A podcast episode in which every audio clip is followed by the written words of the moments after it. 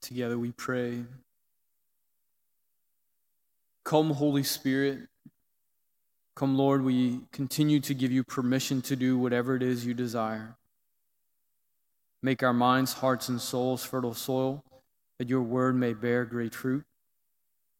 Illuminate the scriptures for us, Lord. Reveal to us the face of Christ and the Father. Convict and console our hearts. Speak, for your servants are listening. Hail Mary, full of grace, the Lord is with thee. Blessed art thou among women, and blessed is the fruit of thy womb, Jesus. Holy Mary, Mother of God, pray for us sinners, now and at the hour of our death. Amen. For you yourselves know that the day of the Lord will come like a thief at night. what is St. Paul speaking about? This day of the Lord coming like a thief at night. Speaking about the, the end of our life when we meet the Lord face to face.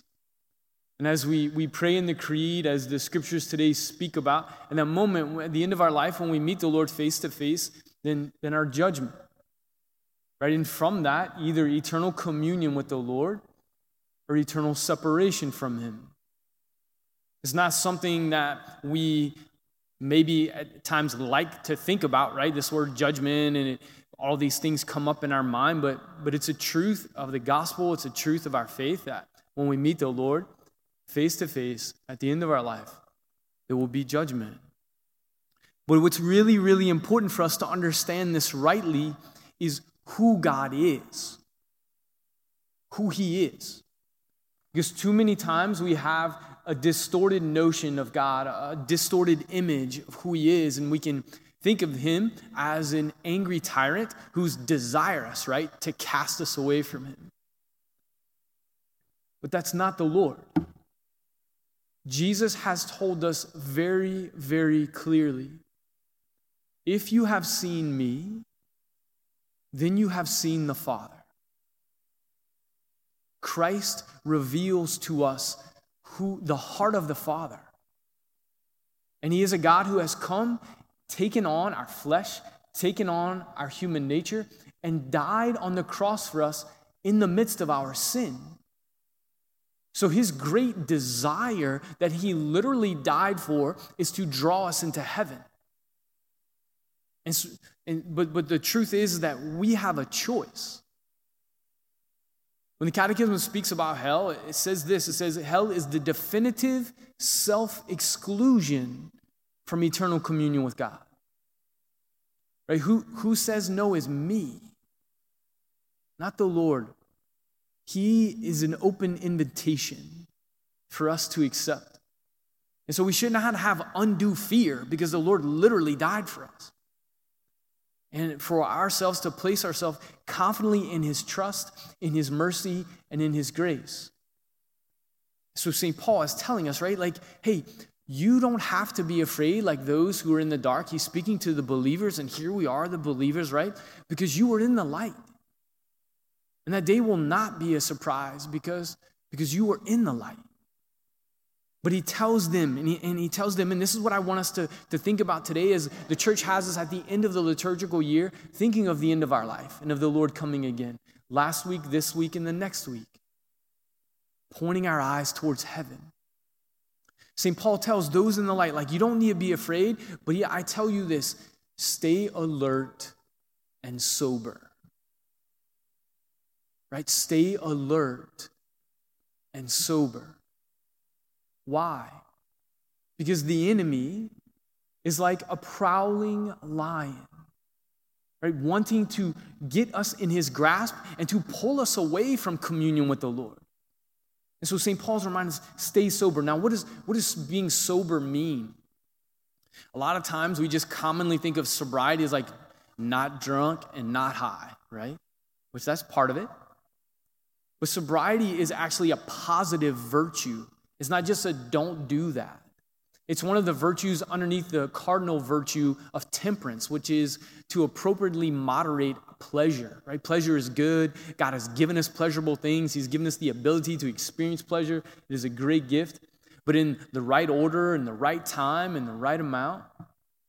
And so, sobriety, what is sobriety really about? Sobriety is the, the virtue that allows us to perceive and to be aware of reality, to be present to the truth.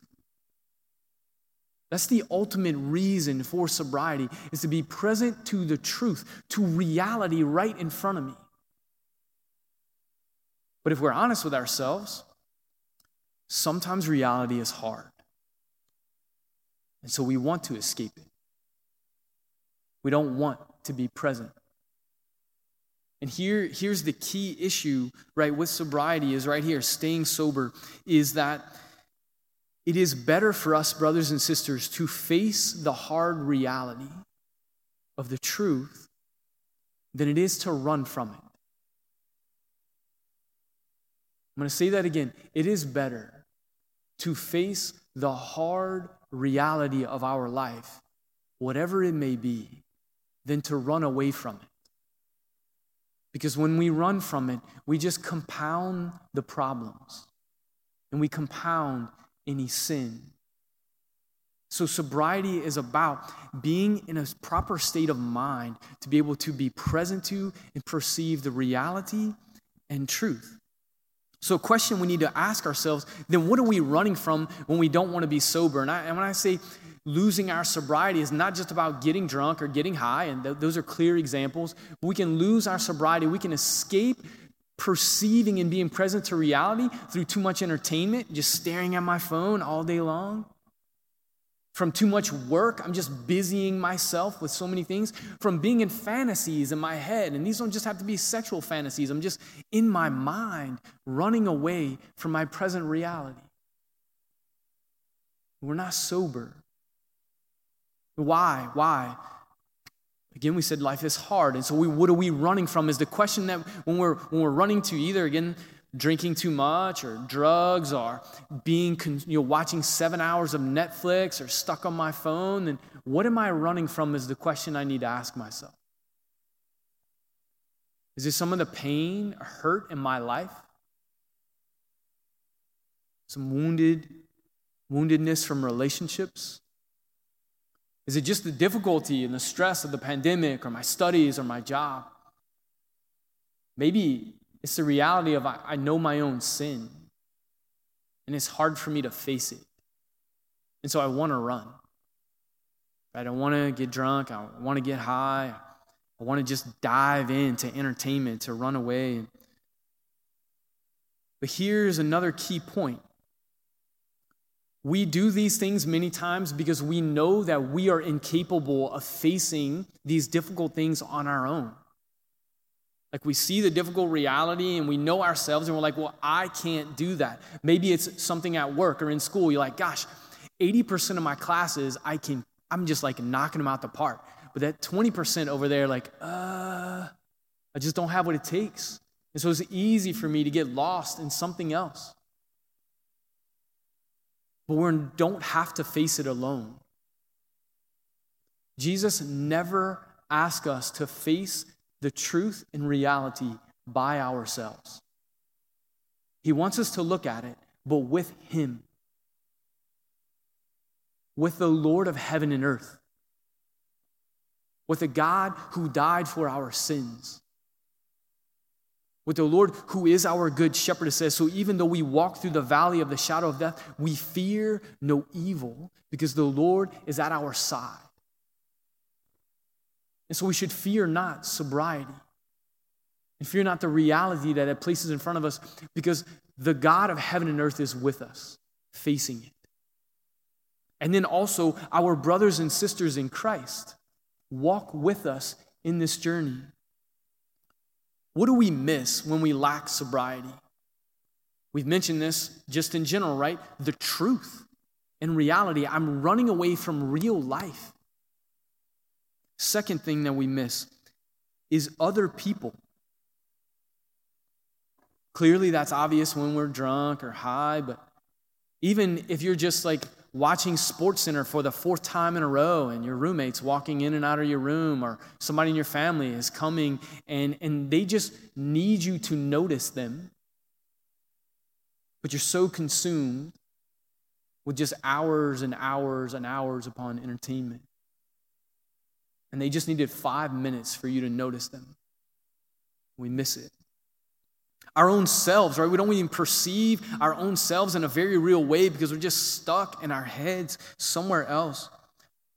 And these last two are key as we're speaking about meeting the Lord face to face at the end of our life. When we lack sobriety, what we do is we lack an awareness of the tactics and the temptations of the enemy. Brothers and sisters, when we are not sober, and I'm, again, I'm not speaking just about like drugs and alcohol, but that one's clear. Like when, when we're either drunk or high, sin multiplies itself very quickly. We do dumb things. But even so, if we're just in our own fantasy world or we're just avoiding reality or consuming too much entertainment, we are so much more susceptible to the attacks of the enemy and temptation. How many times have you've been like surfing Instagram and then something pops up and you're like, oh, look at that. Oh, well, clickety click, click, right? And then now I'm looking at porn. And then now I'm doing that thing that I do when I look at porn. How did I get there? Oh, because I've just been an hour looking at Instagram randomly when I know I need to be doing my homework, when I know I need to be engaging in something else, prayer. And it, all of us in some form or fashion, right, are here. And so this is not this to, just to come to this reality, like how easy the enemy can fool us when we lack sobriety. And the last thing that we miss is God. We ask ourselves, where is the Lord? And the truth is, is the Lord is never not present to us. He is always right with us. As St. Augustine says, closer to our us than we are to ourselves. And when we lack sobriety, we miss him right there, knocking on the door of our hearts, wanting to face the difficult truth with us, having for us compassion. Compassion actually comes from compassio, meaning to suffer with. But in the midst of facing the hard reality, we want to grasp something to medicate it, to get us away from it. And Jesus is like, I want to conquer it with you. I want to defeat it and walk through it with you. But we miss him. And then, so how do we remain sober? First, as always, pray. We can do nothing alone, but with the Lord, we can do all things. Spending time quiet in prayer with the scriptures before the Lord in the Blessed Sacrament gives us an awareness of who He is. So we do not have to be afraid of death. And we do not have to be afraid of difficulty because the God of heaven and earth is with us and He is present and we know Him. Secondly, a daily examen. St. Ignatius would teach the Jesuits and then many others twice a day, at the middle of the day and at the end of the day, take five to 10 minutes to ask the Holy Spirit to review the day with you. Review the, the first half of the day and then the last half of the day. Where were you, Lord? And I didn't see you. Where was the enemy? When did I say yes to you? When did I say no?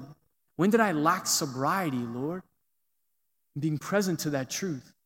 And the more we pray that daily examen, the more we see the Lord and see the truth right there before us. The third is true, genuine, and authentic friendship.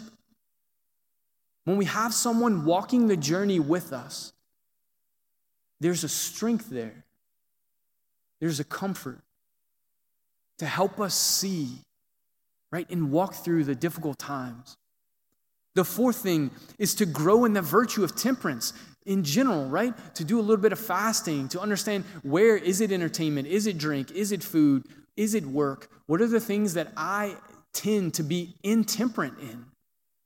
And to cut back some, to grow in that virtue. The fifth thing is regular confession. That we meet the God of mercy and we give our sin to Him and He fills us with His divine life. consistently before Him in the very real relationship of our life with the Lord. And if we do these things, brothers and sisters, we will live more soberly. And in our sobriety, those relationships that need to be healed, the, the things that we are avoiding in life, then we can face them with Jesus. And so then, when the Lord comes like a thief in the night, whether that's in five minutes, five years, or 50 years, we will be in the light.